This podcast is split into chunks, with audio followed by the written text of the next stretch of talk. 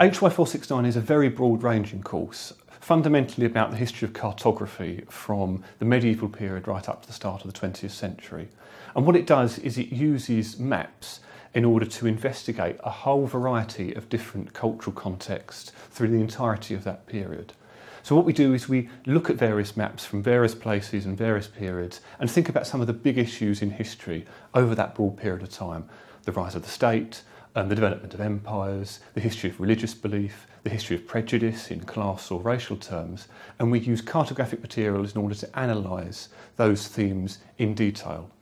It's a very broad ranging course in time, time terms. It's also enormously wide ranging in terms of um, place, so that we cover a huge variety of different countries from Europe to the Americas to Asia, Africa, um, a number of different contexts, in other words. This is big history at its best, I think.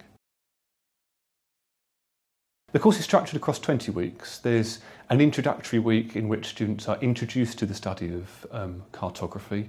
There is no expectation in this course that a student should have studied cartography before. Um, the assumption is that people are coming at this from different backgrounds and different perspectives. So there's an introductory week in which I talk about how to read maps and how to interpret them.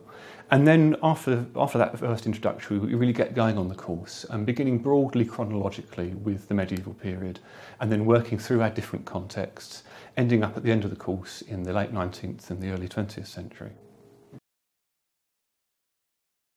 Um, the benefits that a student will receive from doing this course, I think, are, are, numerous. First of all, this is a very big picture course, so it allows you to get an overview of a number of different issues that are fundamental to historical study. It's, it's partly a course about maps, of course, and if you're interested in maps, then you should, you should certainly do this course. But you can also see it as an introduction to a number of the big ideas in early modern history. So if you're interested in the rise of states, um, the rise of nationalism, for instance, the history of empires, then this is the kind of course you should be thinking about because it takes a number of different contexts and uses evidence um, liberally and imaginatively in order to better understand those contexts.